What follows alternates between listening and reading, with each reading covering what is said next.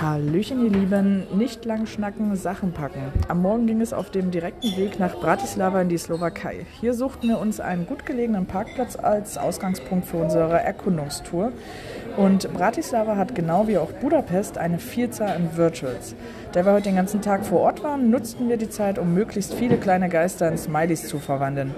Die meisten der Virtuals sind recht einfach und nur mit einem Foto von sich selbst oder einem persönlichen Gegenstand am gegebenen Ort zu lösen.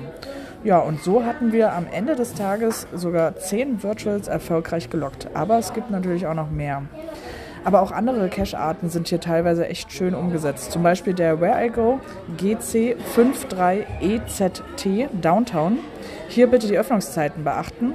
Und der Tradi GC704WK Bratislavske Rodzki. Etwas schwieriger gestaltet sich der Tradi und gleichzeitig Virtual von einem der Wahrzeichen Bratislavas.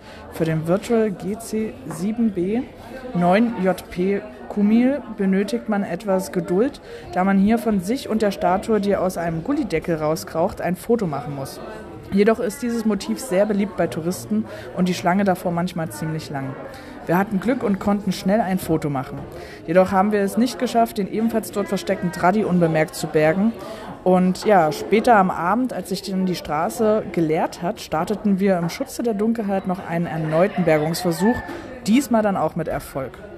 Der letzte Punkt auf unserer To-Do-Liste war dann unser Meet and Greet Event, welches sogar besser besucht als gedacht war. Zehn Geocacher kamen zu einem netten Plausch vorbei, stellten uns viele Fragen zu unserer Reise und ja, nach einer Dreiviertelstunde löste sich dann die Runde auf und sie verabschiedeten uns mit ganz lieben Grüßen und einer guten Heimreise.